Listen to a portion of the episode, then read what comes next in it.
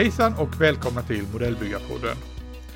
En podd där vi sitter och pratar om vår älskade hobby modellbygge. Och vilka är vi? Jo, det är jag, Fredrik Håkansson och min kollega Christian Lidborg. Hej Christian! Hejsan Fredrik! Ja du, nu är vi tillbaka i jobbet här efter semestrar och liknande. Ja, det är ju fantastiskt att komma in i lite rutiner och få lite ordning på, på livet igen, eller på att säga. Ja, inte bara ligga ute på stranden och dricka öl eller? Nej, men det är sant. Och så kanske vi kan komma i ordning lite grann med våran hobby också, eller på att säga. Att man får... Eh, det, det är inte mörkt ute nu på kvällarna, men vi går ju åt det hållet. Så att, eh, ja, får man ha något Japp. att pyssla med. Ja, jag kan meddela att eh, nu har jag kommit igång faktiskt i mitt nya hobbyrum. Ja, du har vågat har... Eh, använda det för det var ju så rent och fint och ordning. Ja, det var en vecka där med lite ångest över att oj, ska jag verkligen våga dra fram någonting här?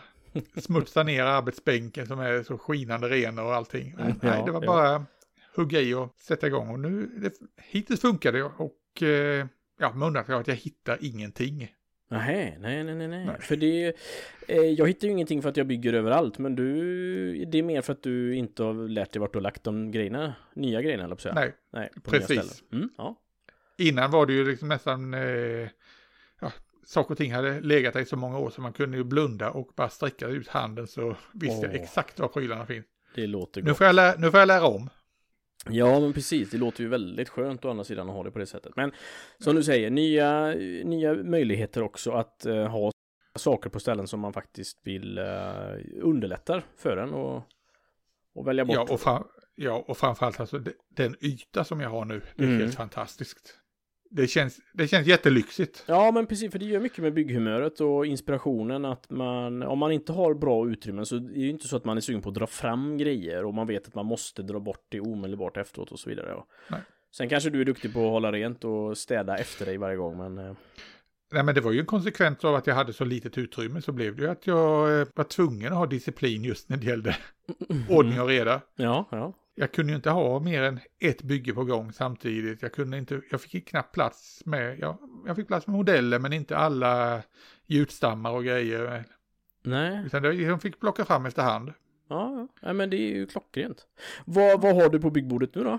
Jag håller fortfarande på med min gamla båt. Ja. I 1 350. Tsarevic från 1904. Spännande.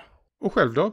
Hur går det för dig nu? Jo men eh, nu är det ju som du säger eh, fokus på, eh, jobbet har kommit igång lite grann. Men jag, nu är jag in, nära att jag kan faktiskt börja lägga lite färg på min eh, israeliska Centurion faktiskt. Så att det känns bra. Nu är det väldigt nära. Nej, så att nu, nu är jag på gång med, eh, med den i alla fall. Och utöver det så har jag mina andra projekt. Och så närmar vi oss som sagt C4 Open här också. Så får man se om det är någonting som ska påverka hans byggalternativ och vad det här framöver. Men eh, sen har jag ju köpt lite flygplan och sånt såg jag häromdagen. Jag upptäckte det igen. Eh, men, jag, du, bara, du, du bara hittade dem? Eller vadå? ja. Oj då. Ja men eh, lite Tamiya-maskiner som E148 och så ja, jag köpte dem uppenbarligen i somras så jag har faktiskt nästan glömt av det. Men ja, det ser jag ju fram emot också att sätta tänderna i. Eh, helt klart. Mm. Verkligen. Men du hade ju faktiskt, eh, du visade mig någon häftig maskin här nu, någon båthistoria. Vad var det för något? Ja, eh, jag fick ju tag på en eh, fantastisk liten modell i 1 på 700. Jag, jag, har ju det här, mitt lilla båtintresse. En eh, Flyhawk-modell. Ja. Flyhawk det är ju ett eh, kinesiskt fabrikat. Och de, de är rätt fantastiska med Flyhawk. 1 700, ja, då tänker man det kan väl inte få plats så mycket, men om vi tänker en vanlig 1-350 modell, de här lite större båtarna. Ja, ja. Och så tar vi och lägger till lite fotoets och lite eh, metallpipor och alltihopa till det. Alla de här tillbehören som, ja. Och sen tar vi och krymper alltihopa till mm. halva storleken. Ner till 1-700. Då har vi en eh, Flyhawk-modell. Alright, alright. Och då får man med allting? Eh, fotoetch och resin och... I eh, en del av utgåvorna kan man få med det. Och jag lyckas få tag på en sån utgåva här av eh, SMS Derflinger. Mm -mm. Ett tyskt slagskepp från första världskriget. Hur lång blir en sån modell? Den här blir, eh, ja vad kan den bli? 25-30 mm. centimeter. Ja, okej, okay, men det är ändå... Eh, Och sen är den då vattenlinjemodell. Ja, okej, okay, okej, okay, okej. Ja. Vilket innebär att jag eh, måste ju ta i den här hemska eh, här, saker som kallas för vatten. Just det, det mörka. Och, och gör, göra det, det är min, det är min lilla skräckgrej där. Vad, vad, men du har du gjort förr tänker jag, du är ju... Nej, jag har faktiskt inte, modell, jag har inte modellerat några hav än innan. Nej, okej, okay, okej. Okay. Nej, då är det dags, absolut. Det var ju det som du sa ja. där vi pratade om eh, några poddar sen om att ut, utmana sig själv bland annat. Och, Precis. Ja, Ja, du, men du, vad var det för flygmaskiner du hade fått tag på här sa du? Det var två stycken Tamiya-maskiner. En var en eh, Skyrider, eh, den ganska klassiska boxarten med den här grönbruna eh, Vietnam-kamouflaget. Och den andra mm. var någon tysk eh, Messerschmitt-ish. Ja, men det ska bli väldigt intressant att se hur du tar dig an dem. Ja, men jag tänker att de är i princip självbyggande, eh, har jag förstått på de recensionerna ja. jag har läst. Uh... Men eh, då är du också inte i din comfort zone där utan det är också ut, du utmanar dig själv att ge dig på flyg. Ja men det är nog faktiskt sant och jag tittade när jag öppnade lådan till Skyrider så var det en perfekt storlek för mig kände jag att det fanns, jag kunde se vad jag skulle göra och eh, det gick, nej det var en bra lämplig storlek för mig så att man inte börjar lite ja. för smått så. Ska vi ta och ge oss på dagens ämne? Säger, vad säger du om det? Det är en strålande idé. Det är ju som sagt någonting som åtminstone jag brinner oerhört mycket för och eh, det är inte så att du är ovan i, i området heller. Eh. Nej, men eh, det är som sagt, det är mer din passion än min passion. Mm, men mm. jag är där inne och tassar emellanåt också. Mm, jajamensan, jajamensan. Och vad är det vi pratar om då? Jo, det är ju givetvis stridsvagnsbygge. Mm. Underbart vackert pansar. Och Christian, varför pansar? ja. är, det, är, det gammal, är det gammal yrkesskada höll jag på att säga? Det är nog verkligen en kombination av en yrkesskada kombinerat med ett historiskt intresse. Så att, um, men, och samtidigt så dras jag ju till det här hårda metalliska mekaniserat, vad ska man säga, liksom framställt lite hårt och kallt och jävligt och um, jag uppskattar det. Lite, br lite brutalism lite på, br andra ord. Ja men precis, jag gillar liksom förvandlad metall på det sättet. Mm. Och, och sen också som du säger, jag eh, under min värnplikt så låg jag ju på Citforo 90 och kom i kontakt med naturligtvis massa andra maskiner också.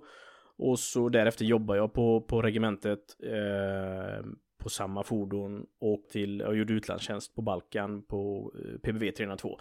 Så det är klart, det, det har ju säkert format mig också, mm. tänker jag, i mitt intresse.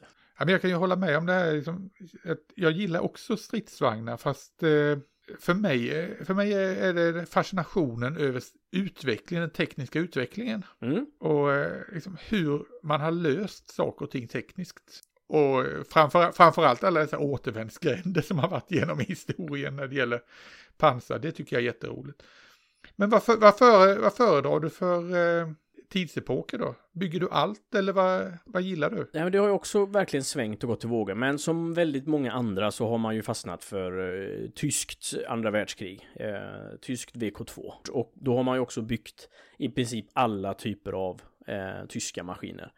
Och fördelen och nackdelen, eller på säga, fördelen är att man kan ju leka oerhört mycket med roliga färger och eh, rent kamouflagemässigt så kan man ju hitta himla många roliga grejer.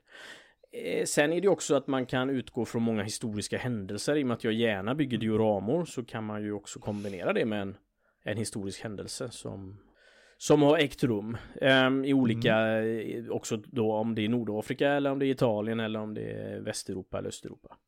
Så att nej, ja, eh, där. Men sen har det ju också svängt lite så. Tycker du om tyska maskiner? Ja, de är ju vackra så att säga. Mm. Eh, estet, de är, det kan ju låta konstigt, men ja, det finns en estetik hos dem. Mm. Men att bygga tyskt pansar, nej, alltså jag har nog fastnat på utvecklingen innan andra världskriget. Ja.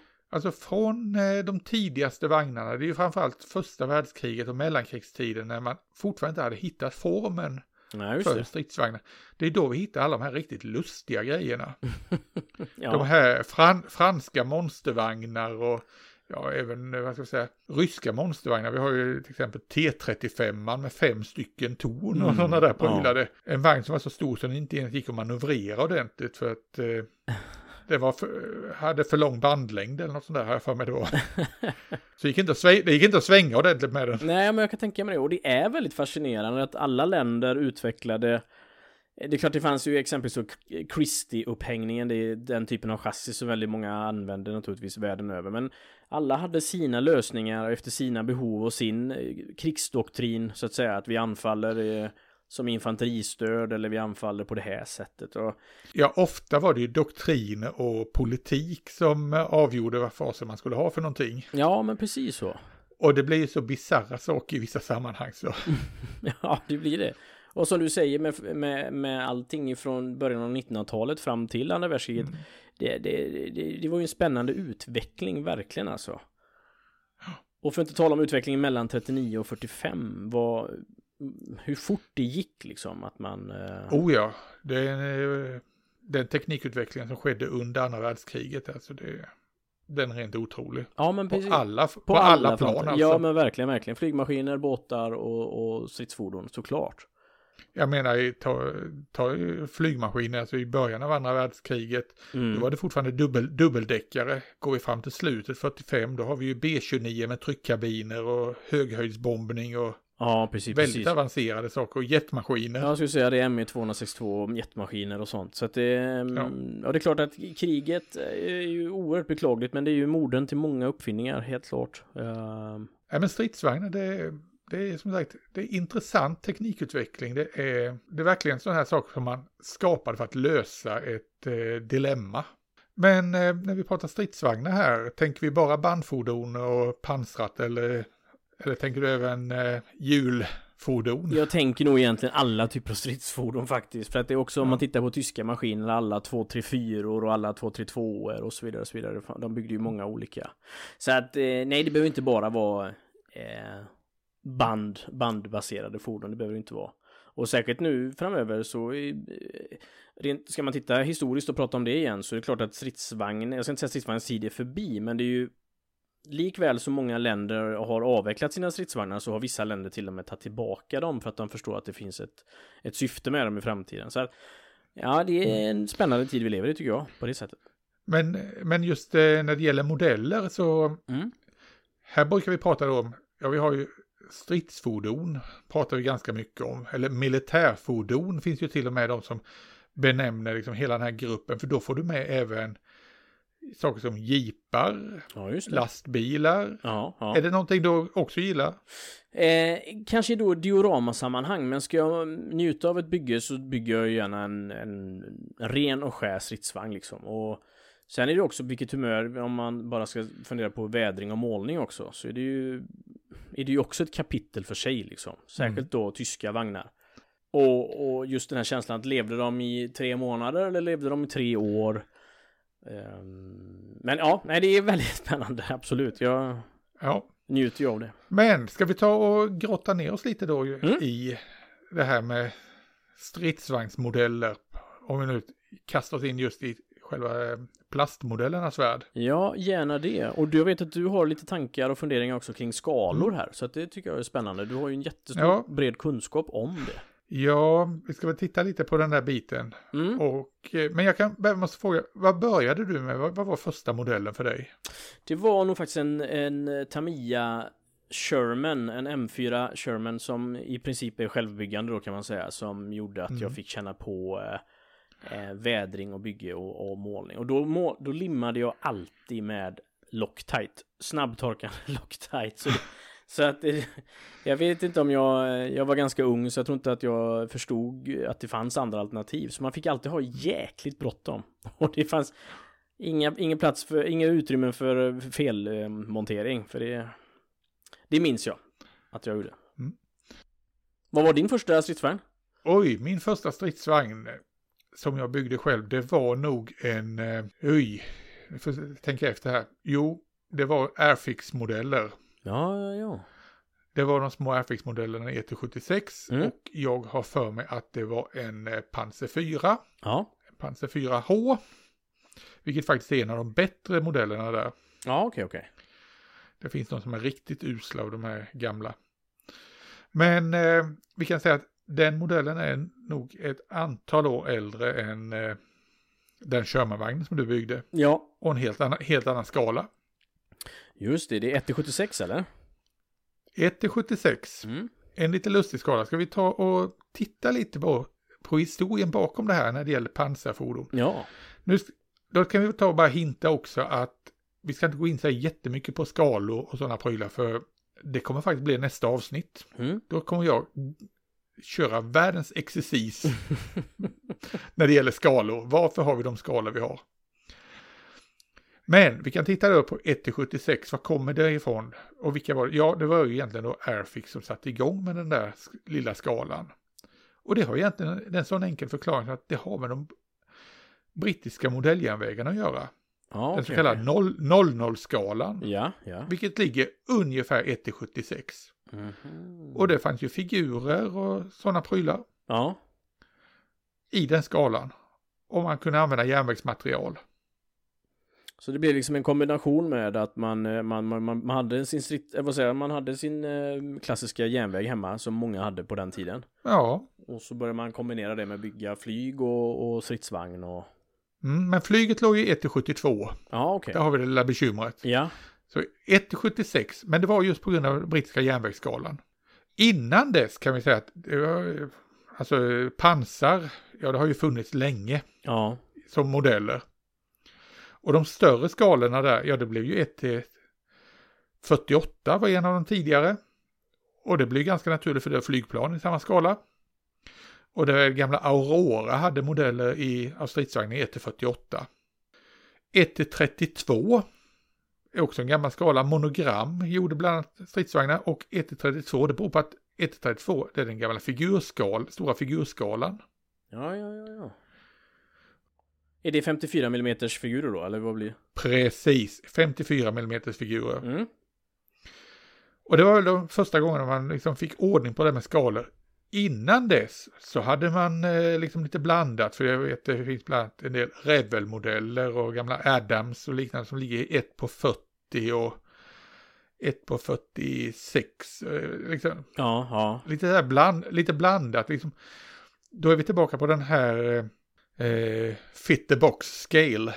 Eller box scale tror jag man brukar benämna som. Mm, Okej. Alltså modell, modellen skulle passa i lådan helt enkelt. För vi får ju inte, glö, vi får inte förglömma att plastmodeller på den här tiden, det var någonting som riktade sig till barn och tonåringar. ja. Det var inte, sam, det var inte samlargrejer för vuxna som idag. Det var billiga grejer som skulle kunna förströ ungdomar. Mm, mm.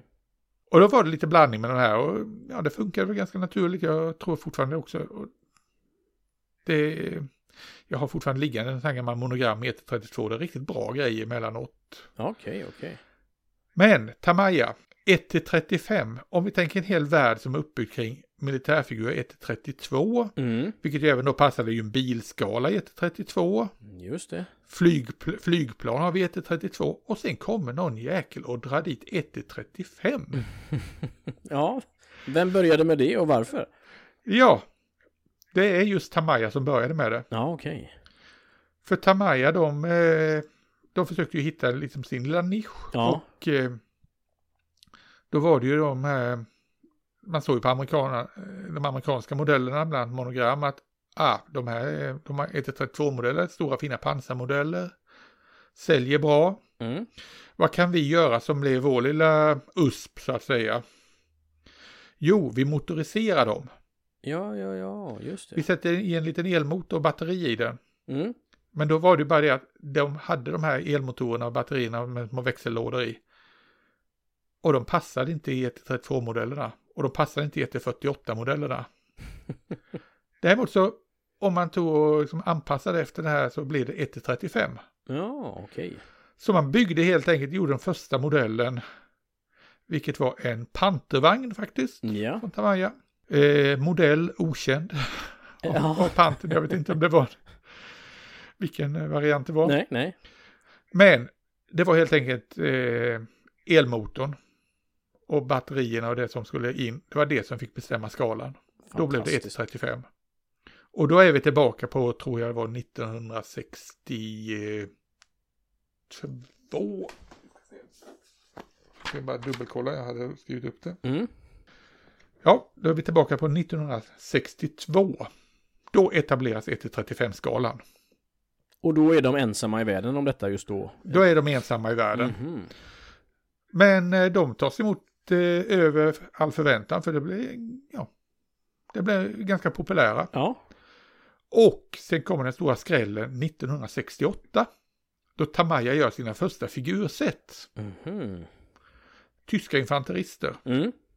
Och alldeles efter det så kom också ett set med amerikanska infanterister och sen var succén gjord. Jaha. För även om det har funnits figurer innan så injektionsgjutna figurer som, ja, det blev populärt, man kunde göra ganska mycket med dem. Det är perfekt för, för barn och unga. Precis som du säger. Bygga och Ja. leka med det. Det är ju klockrent. Och sen eh, rasslade på. Ja, ja, ja, ja. Och nu är det helt plötsligt, ja, inte helt plötsligt, de sista 30, 40, 50 åren så har det ju då varit en, en standardskala eh, skala för just pansar. Japp. 60 år senare så är det standard. Mm. Ja, oerhört fascinerande. Och jag antar att det är 1-35 du föredrar. Det är absolut 1.35 jag föredrar och det är för och nackdelar med skalan. Ehm, Det är klart att den tar ju en del plats i eventuella bokhyllor. Samtidigt så är den ju tillräckligt stor för att den ska bli eh, detaljeringsintressant. Det är ju sällan jag bygger utan att eh, Nej men jag bygger ju väldigt sällan ur lådan nu för tiden, det gör jag ju inte utan man gör ju alltid någon form av justering själv, antingen med plastic card, fotoetch eh, eller på något annat sätt så ändrar man ju den. Ja, där skiljer jag mig från dig för jag föredrar faktiskt, jag, eller föredrar, jag, jag tycker väldigt mycket om 1-72 och 1-76. Ja, på grund av På grund av eh, bland annat att jag under många år inte hade plats att ha det här du sa, det tar plats i hyllan. Ja, jo men det gör det ju verkligen. Och sen är det bakgrunden att det var där det började för mig. Mm. Det var de här små modellerna. För vi hade Airfix, de 1-76 modeller. Ja. Och sen också kom, eh, för då, nu är ju inte 1-76 standard, om vi ska tillbaka till varandra nej, skalor. Utan nu är det 1-72 om vi tittar på nya små pansarmodeller. Ja. Och de passar då till flygplanen. Och det har sin ursprung för britterna kan vi säga, de har kört 1-76. Vi har ju gam, eh, förutom Airfix så kom ju Matchbox sen också med 1-76. Ja, ja. Och de var fantastiska när de kom på 70-talet. För då fick man ett litet- med ett litet landskap till de här stridsvagnarna. Ja, det var ju stabilt. Jag trodde Ma- Ma- Matchbox att de var något tidigare, att de var nästan först, men det var de inte då. Nej, Nej. Det, var, de kom, det var 70-talet Ja, okej, okej. de kom. Och eh, det var lite småjäkligt i Sverige för då hade vi också en eh, överenskommelse mellan eh, i leksakshandeln där man skulle inte ha krigsleksaker så de här, det, det här gränsade ju på, till krigsleksaker så Mm. det var lite småknepigt för, för en annan Jaha, okej, att få okej. tag på dem. Det var eh, förbudstiden när det gällde den typen av verksamhet. Det var förbudstiden, Ja, den, den vill jag inte tillbaka till. nej, nej. Men sen var det ju det att, eh, och här tror jag faktiskt att det är italienska Eschi, Ja, ett nu insomnat företag. Form, formarna ägs nu av Italeri. mm. De, eh, har jag för mig, började med eh, 1-72 modeller av pansar. Och det var för att det skulle passa flygplanen. Det var någon som, de hade en idé att ja, men det här kan nog bli något ganska snyggt. Ja, Jag tror det var dem, eller kan det ha varit Hasegawa. ja, okej. Men jag har läst någonstans att Eski skulle varit eh, de som på allvar började med 1-72 istället för 1-76. Ja, okej, okej. Väldigt fascinerande. Ja, alltså din eh, kunskap om de här skalorna är ju oerhört, eh, det är fantastiskt kul att lyssna på. Uh, underbart. Sen kan jag motivera också en annan grej varför den här lilla skalan är intressant. Mm. Och det är för att eh, det finns ganska mycket sådana här små, eh, vad ska jag säga, eh, cottage industry kring det. Att mycket liksom, scratchbyggen, mycket resinmodeller och Ja, liknande saker har det funnits genom tiderna. Så eh, bara fram till några år, år sedan om du skulle ha tagit på svenska grejer så var det ju 1-76-skalan som gällde. mm. Som jag visade vid ett tillfälle här nu tidigare så det finns mycket i den här lilla skalan. ja. 1-72, 1-76. Vi har kollat på det du och jag och det finns ju absolut som du säger många svenska fordon fortfarande som är som är baserade Ja, vi- på gamla gjutstammar eller gamla molds men ändå finns fortfarande Ja, vi har de fantastiska modellerna av Kjell Svensson som eh, nu har eh, till viss del kommit ut på nytt. Mm. Fantastiska små resinmodeller. av eh, gamla svenska fordon. Och väldigt speciella och roliga fordon också. Så att det... Ja, de kräver lite mer. Man får ju jobba mer själv med lite antenner och ja, lite, lite extra scratchbygge för detaljer. Men det är jätteroliga grejer. Mm.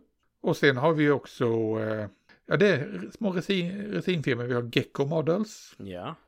Vilket också gör en hel del svenska grejer. Det finns ju bland annat då bandkanoner och broläggare och ja, allt möjligt. ja, men det finns väldigt mycket mer än man tror faktiskt. Det, Mm. Och för att inte tala om eh, alla modell 42 och så vidare och stridsvagn 74 och, och sådana saker. Så. Ja, och sen även softskins har vi då. Mm, just det. 11, 13, 20 bil. Ja, suggor och alla möjliga Mm. fordon har vi där. Så eh, det är väl ett av skälen varför jag också tycker det här är en rolig skala. Mm. Det, är lätt att få, det är lätt att få ihop en samling. Ja, det, men det är det verkligen. Och har man då det i ett jag menar, det är ju många som tänker att kombinera sitt, sitt militärhistoriska intresse med sin hobby också. Jag tror att det kan Mm. gå hand i hand och, eh, och, och nu kanske du by- bygger ju ibland åt eh, sci-fi hållet så att säga och då Mm. finns det ju ett annat intresse i det men eh, det, det tillgodoser mitt i alla fall militärhistoriska behov och intresse. Mm. Eh, Ja, alltså det, som sagt, nu kommer det ju mer och mer i 1-35-skalan även svenskt. ja, Och eh, som är lätt att bygga om också till svenskt. Vi har fantastiska modeller från Academy mm. och nu hade vi den eh, nya stridsvagn 104 var det va? precis från Amusing Hobby, ja, exakt. Och sen, sen har du också eh, faktiskt en äldre grej. Du kan ju faktiskt med en konverteringssats få ihop en eh, gammal stridsvagn modell, modell 38. Ja, ja, ja. Eh, och det är ju av eh, den här eh, ungerska, det är väl Toldi-vagnen. Ja, just det, just det, precis. Det är ju, Toldi är ju egentligen då eh, en licensbygge på landsverks modell 38. Mm, mm. Ja, nej, det finns väldigt mycket om man eh, vill eh, konvertera och arbeta. Men å andra sidan så är vi ju som sagt i gulderan när det gäller nya nyheter i alla dess genrer, både båt, flyg och, och stridsvagn. Och Mm. på pansarsidan så väller det ju ut eh, fantastiska plastkit liksom, som, som man bara tidigare kunnat få tag på i resinformat, men som numera är för ganska hyfsade pengar så kan man köpa dem i plastformat. Ja, varför, vad, vad gillar du för fabrikat? Tamaya misstänker ju att det är väl en av, en av favoriterna. Det är Det absolut... bara skakar, skakar, skakar lådan och modellen faller ihop. ja, precis. Nej, men det är klart att, att ja, men det, det är när både Meng och, och Takom kommer med, eh, vad ska man säga, spännande och intressanta vagnar som håller en Tittar man på Tamiya och exempelvis Dragon, så Dragon har ju haft verkligen sin guldera och kanske inte engagerat sig så mycket på, på pansarsidan längre. Det var ju ett tag när de gjorde alla pansarfyror i, under hela andra världskriget. Och då var det ju på nivån att den här är byggd 1944 eh, i oktober av eh, Wilhelm Keitel, eller på att säga, andra skiftet eh, klockan 23.30. Det var ju på den eh, oerhört löjliga nivån var det ju verkligen. Mm. Septemberproduktionen liksom och så vidare och så vidare. Ja, plus att eh, jag vet inte, det kanske bara min uppfattning, men jag tyckte det var otroligt mycket detaljer hela tiden och man bara drunknade i ljudstammarna och undrade vad, vad, vad ska allting vara till?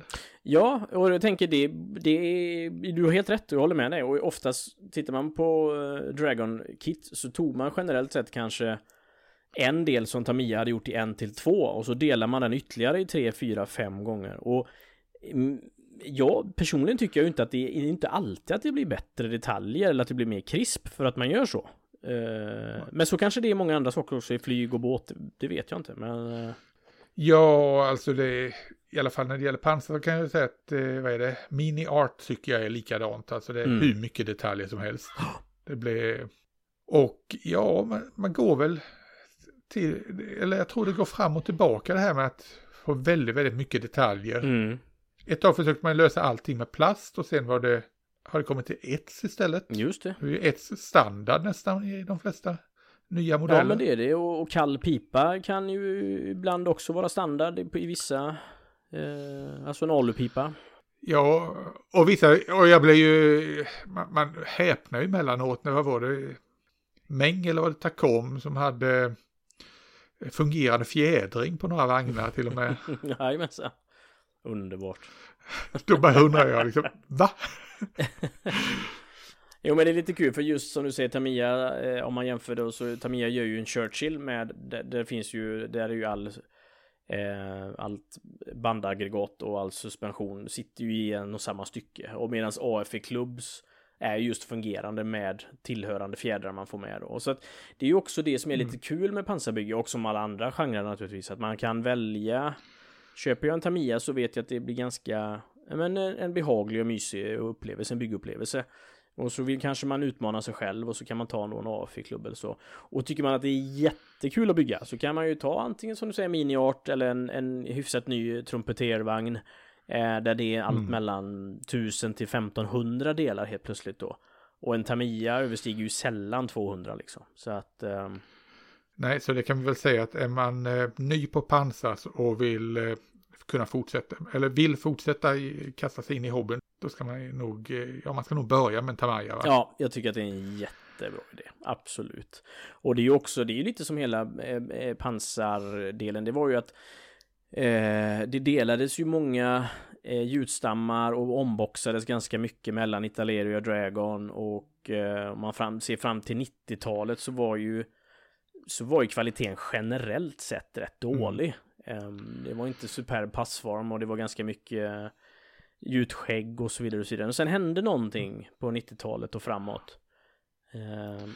Ja, men det där med delade, jag, Revel delar ganska mycket fortfarande tycker jag att det, mm. en del av Revels modeller är egentligen då perfekta Dragon-modeller. Ja, ja. vet jag, det, det har jag fått tag på omboxade Dragon i, som då har varit Revel-etikett på. Ja, just det. Och då har jag fått det ungefär för halva priset emellanåt. ja, Vilket ja. liksom bara kaching.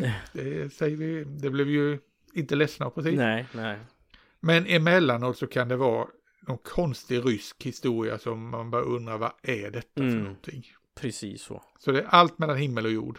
Ja men det är det och, och det kan ju göra och det är klart, allting går ju att byta efteråt så att säga. Det går att byta band och det går ju att köpa pipa och det går att etsa och så vidare. Men sen är det ju det, jag tycker ju själv nu för tiden att, och det har jag lärt mig på grund av min vän eh, Rickard Burmerius, att, att eh, livet är för kort för att bygga en dålig modell. Alltså det är klart man kan sminka en mm. gris, men det är fortsatt en gris. Det är verkligen det. Och i pansar tycker jag faktiskt att det kan göra sig eh, väldigt väl stämmande, det uttrycket. Uh, bygger man en gammal Svesta-modell uh, där banden och så vidare, det är liksom noll passform, det, det är inte kul. Det blir...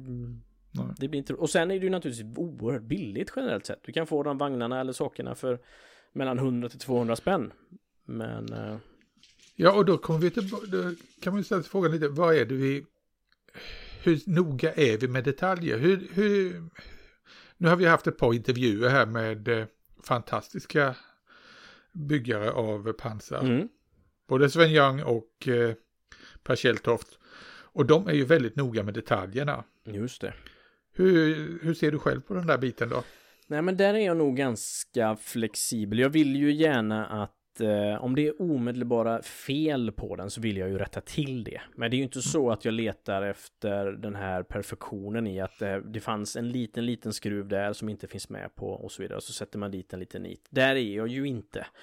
Eh, men saker som, jag vill ju ändå att den som tittar på vagnen ska kunna känna sig, oh shit, det här var detaljerat. Den känslan vill jag ju kunna förmedla och framförallt till mig själv liksom att man vill känna en stolthet i att shit, det här var ju jag har ju superdetaljerat en panter som jag hoppas eh, det, är ett kommande bokprojekt här som jag eventuellt ska vara med i. Bestämmer man sig för att superdetaljera en vagn då är det ju oerhört kul och spännande och då blir man ju väldigt de dedikerad till det. Hur ser du på det här med att bygga den rakt av med vinylband och bygger du från lådan någon gång? Nej, det gör jag faktiskt inte. Det... Um... Du kommer, du kommer till GKs och så får du tag på en eh, gammal eh, Tamiya-modell för 149 kronor och så är det vinylband och ja, ja. Ja, det hade ju varit underbart om jag hade kunnat nöja mig med det. Men nej, det, nej. och jag vet faktiskt inte varför man har kommit. Det är ju inte så att man är någon elitist eller så liksom, utan det är väl... Eh... Om vi snäppar upp därifrån vinylbanden då, om vi säger nej, vinylband det är no-no för Christian. Mm. Hur är det med eh, vad är det, Lincoln Lens då? Jo men det är absolut att föredra. Hellre att jag sitter och pillar timtals med det, att jag får fylla och slipa och naturligtvis limma ihop en och en då. Ehm, mm. Och över det sen är ju frulleband. Och um, det, det... Men du måste, inte ha, du måste inte ha metallband? Nej, jag kan tycka att det känns onödigt att ha metallband när det inte ska vara något häng och så vidare. Då kan jag tycka att det är lite... Um, ja, men lite uh, waste av resurser på något sätt att uh, göra på det sättet. Sen kan man ju vädra det på ett snyggare och ett bättre sätt tycker jag personligen. Mm. Men, uh... Nej, jag kan också tänka att det, tar vi till exempel en Matilda 2-vagn där bandaggregatet nästan helt täckt. Mm, mm, precis. Eller en Churchill-vagn av senare modell varför eh, lägga krut på nej, men, metallband? Nej men precis, precis. Och nu bygger jag ju AFS Churchill här bland annat och då har jag ju faktiskt, kommer jag ju inte dra på alla skärmar på den utan det kommer ju vara i princip eh, nästan skärmfri för att man ska se banden då när jag faktiskt... hade, du metallband, hade du metallband på den? Så? Ja, det kommer vara metallband på den. Okay. Så att jag har en stor uppsjö frulleband hemma. Det har jag helt klart för, för kommande projekt. Så det, det tycker jag absolut att det är, det är värt. Och även med både med kall pipa och kulsprutor också att man försöker hålla sig till, till eh, metall och svarvad metall. Det tycker jag nog är värt. Vad, men du, du, du kan ju ändå tänka dig bygga rätt ur lådan. Vad är det som tillgodoses då tänker du? Är det just att jag vill... Nej men det är ibland, det, det beror ju lite på vad man är efter. Ja.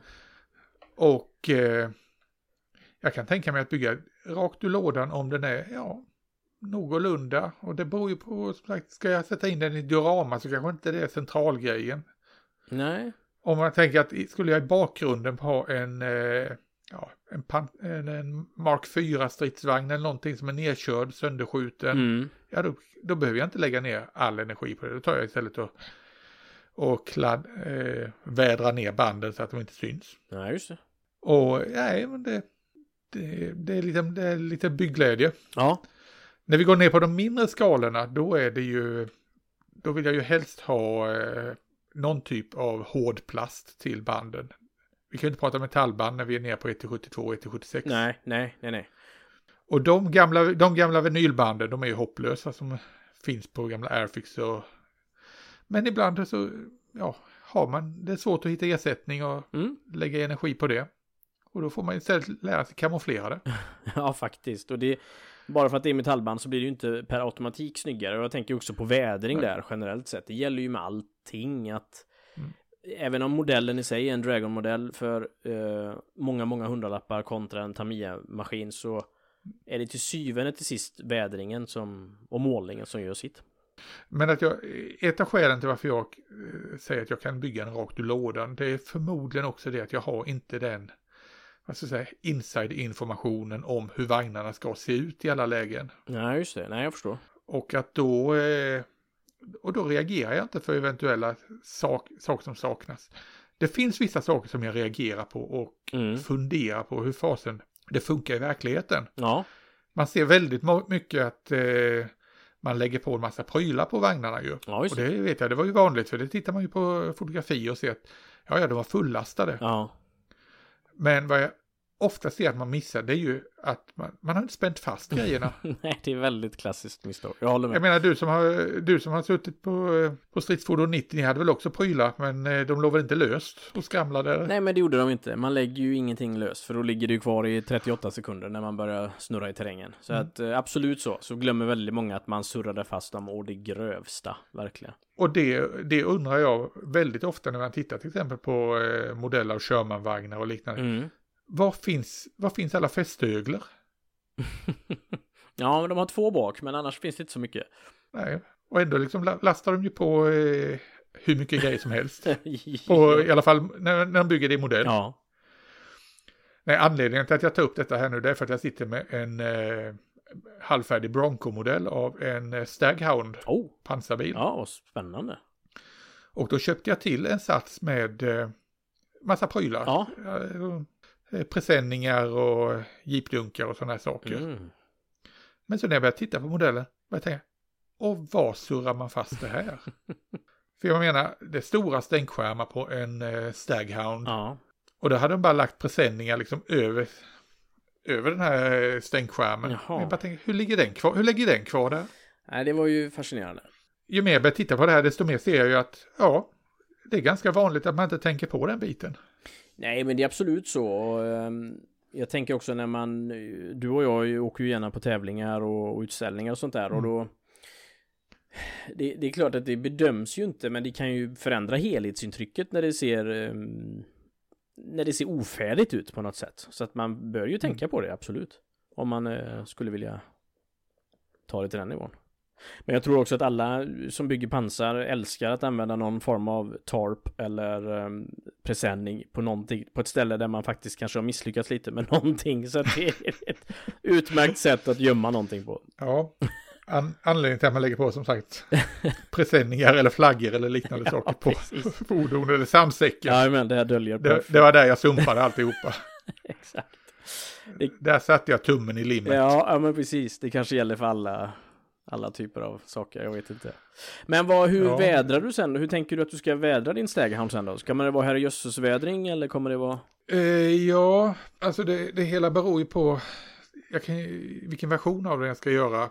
Eh, jag kan göra den antingen då som att den är eh, i Nordvästeuropa efter det dagen. Mm. Eller vid landstigningen på Sicilien. Ja. Och det är två helt olika terrängtyper. Ja, verkligen.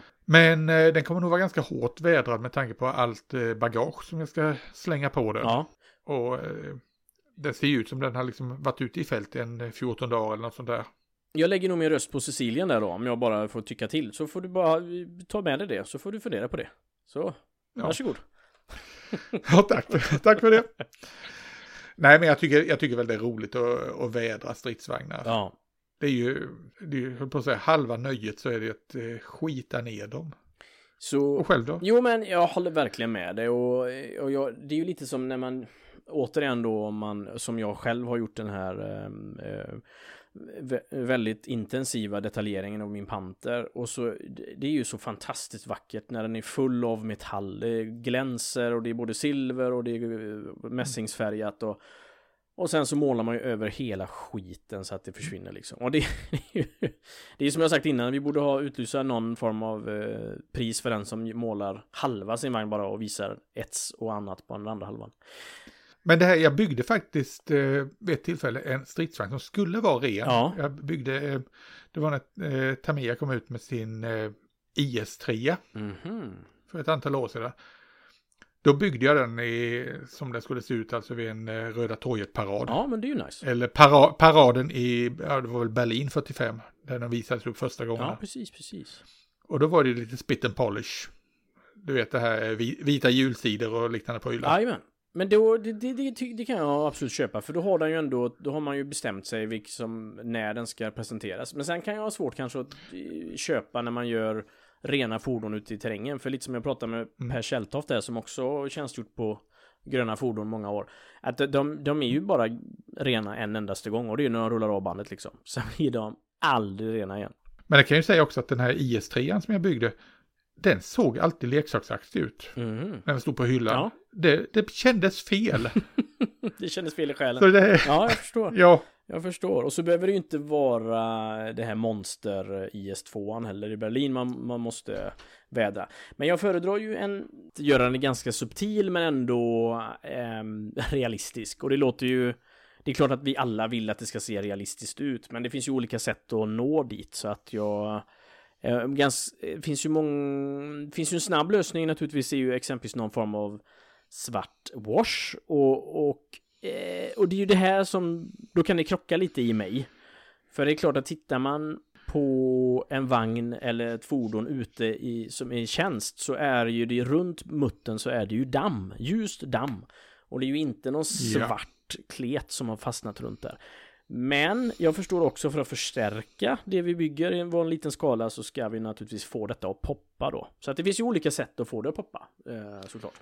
Ja, och det där är ju, eh, höll på att säga, det är snarare konstnärliga grejer. Det har inte med någonting med verkligheten, utan vi har ju liksom olika tider av byggande mm. genom exempel 80, 90, 00-talet och så vidare. Har vi olika inspirationskällor. Ja. Vi hade Shepard Payne är ju en av de klassiska pansarbyggarna. Ja, han byggde ju mycket fly innan flygplan. En mm, mm, mm, klassisk byggare som tyvärr har gått ur tiden. Ja, ja. Han hade en stil som eh, blev väldigt, eh, ja den blev stilbildande helt enkelt. Ja. Hans sätt att bygga. Och sen har vi Ferlinden. Kom sen också. Jag säga, François Verlinden hade ju absolut ett väldigt, eh, vad ska man säga, han var lite före sin tid när det gällde vädring av Mm. vagnar. Det blev väldigt, det blev väldigt markerat. Ja, precis, precis. Och där har vi väl ganska mycket av det här att, eh, eh, vad ska jag säga, svarta, lin svart i, svarta linjer och liknande grejer. Exakt, får det att poppa liksom, att det ska verkligen Ja. eh, sticka ut och, och, och jag tycker ju personligen att det är ju jättefint att titta på. Det är inte så realistiskt, men det är klart att titta på modellen så blir det ju oerhört spännande. Så att det, det är där jag är lite kluven däremellan ibland. Mm. Så, Nej, och sen nu så på senare år så har vi det man kallar för den spanska skolan. Det här med färg, modulering av färger och, Mm. och det är ju ganska så avancerade grejer. Jag ska ta och testa det här framöver, det här med färgmodulering, lite, lära mig det lite mer Ja. än det jag tänkt. Det absolut mest avancerade tycker jag det är när man eh, kör det här med directional lighting på det, alltså man lä lägger ljuset från ett speciellt håll. exakt. Och det, när det är väl gjort så är det ju så oerhört läckert alltså. Men det är som sagt, det kommer från figurbyggandet, det där figurmålandet. Ja, okej, okej. Det, de, det är där vi har ursprunget till, till de idéerna. Ja, okej, okej. Ja, men det är ju spännande när de ändå går in i varandra lite grann så här. Ja du Christian, nu har vi pratat fram och tillbaka en hel del här. Lite småförvirrat som vanligt. Men, Ja, men det är nog lite så fram och tillbaka. men med, stor, med stor entusiasm som vanligt också. ja. Jag känner mig också lite att vi har verkligen varit över, all over där har vi varit. Men det är ju, vi Ja. talar ju fritt ur hjärtat. eh, Så att det är ju någonting som vi brinner för båda två. Så att det är ju jättespännande. Men vad säger du, ska vi eh, för tillfället ta och eh, nöja oss med eh, ja, pansar för den här gången? Det tycker jag. Så hoppas vi att vi har inspirerat några att fortsätta eller påbörja sitt nästa pansarbygge här. Mm. För det. Och har ni aldrig byggt en pansarmodell, börja med en Tamiya. Tami- Tamiya-modellerna är klockrena där. Men ja, som vi sa innan, nästa gång så kommer vi prata skalor. yes. Så jag höll på att säga, du får öva dina skalor Ja. till dess. Ja, så vi säger väl så. Det gör vi Fredrik. Tusen tack för idag. Tack själv och tack alla ni som lyssnade. Ses igen om 14 dagar. Hej då! Hej.